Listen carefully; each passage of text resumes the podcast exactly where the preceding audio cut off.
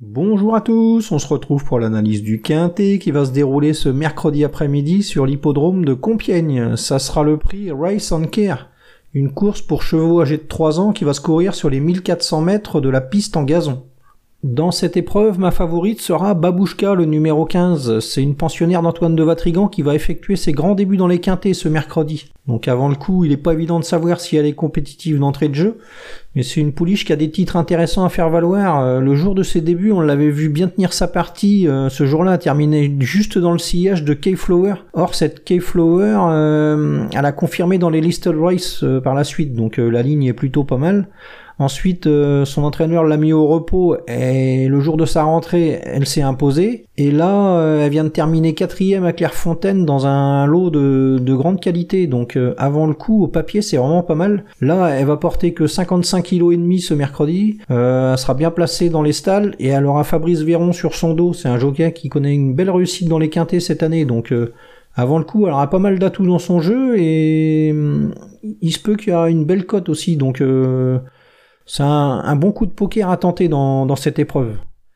Ensuite, on va s'intéresser à la candidature de Caviar, le numéro 2. C'est une pensionnaire de Romain Laudren-Doleuse qui vient d'effectuer des grands débuts dans, les gros handicaps.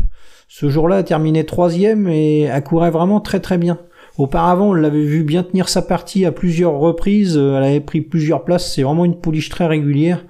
Là, elle va s'élancer avec un bon numéro de corde. Olivier Pellier sur le dos. C'est un jockey d'expérience et euh, elle affrontera un lot dans ses cordes. Donc euh, avant le coup, euh, c'est vraiment une base assez solide a priori.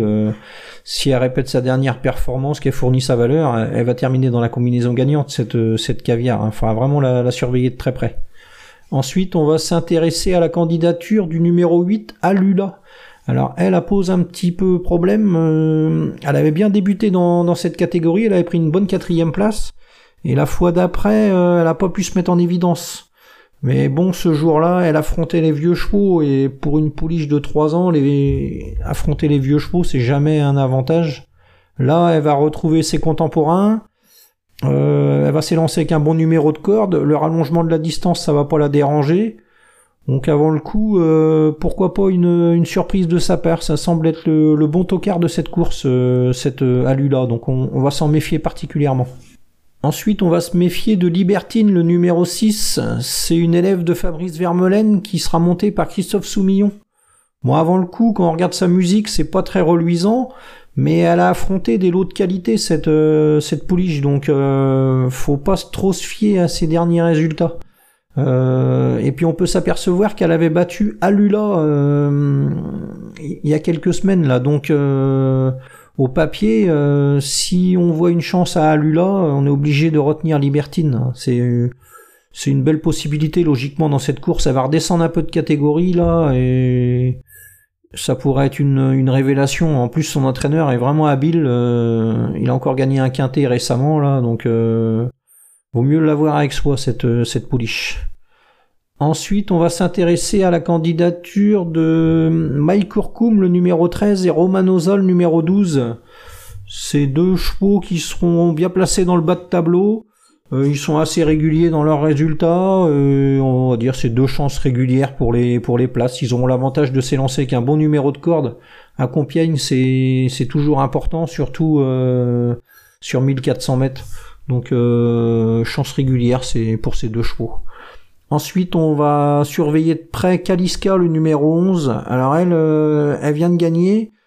Auparavant, elle avait pris des places dans des, dans des quintés, donc c'est une jument qui est confirmée. Le seul souci, c'est qu'elle a été pénalisée par le handicapeur, et là, elle va retrouver les quintés avec un, un poids moins favorable. Bon, avant le coup, euh, elle va pas porter une montagne de plomb non plus, elle va porter que 55 kg et demi. Donc, euh, il n'y aurait rien de scandaleux à l'avoir confirmé. Ses dernières performances. Hein, puis l'entraîneur euh, est très habile. Le seul bémol qu'on peut émettre, c'est qu'elle va s'élancer avec le numéro 14 dans les stalles. Et ça, c'est vraiment pas un avantage. Mais bon, difficile de, se passer de sa candidature.